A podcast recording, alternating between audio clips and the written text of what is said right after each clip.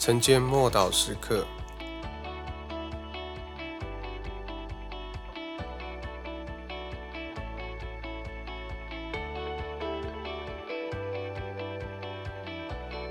面对风暴前的提醒，《使徒行传》二十七章九到十节，走了日子多了，已经过了禁食的节期。行船又有危险，保罗就劝众人说：“众位，我看这次行船，不但货物和船要受损伤，遭大遭破坏，连我们的性命也难保。”使徒保罗这时已经身为囚犯，发挥不了影响力。尽管他在信徒中间颇受尊重，但在这艘满载囚犯的船上。没有什么人注意他，但他还是发言，因为他在圣灵里面看见这趟的航行充满危险。尽管别人不屑一听，但他还是把话说出来。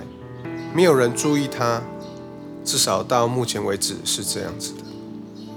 而负责押解犯人的长官反而听从了有经验的船长和水手的话。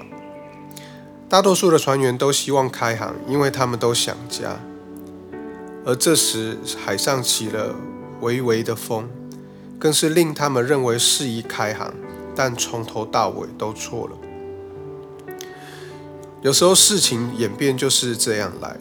从神来的一句话，有属他的仆人说出来，可是却被大家弃之以鼻。反倒依靠人的经验、有利的环境跟大多数人的决议来做决定。后来海上起了风暴，整个情况逆转。他们在海上漂流好几个星期，所有的货物都被抛在海里，船上能够用的用具也都丢掉了，食物也严格的配给。每个人都只想保住命就好了。到最后，他们也连得救的希望都。断绝了，而这时拯救终于来到，不是来自于路上，而是来自于天上。有天使向保罗显现，神对保罗说过，他必站在凯撒面前，神言出必行。保罗需要在凯撒面前传福音，因此和他所有在一起的人都会被救起来。因他的缘故，每个人都得救了。突然间。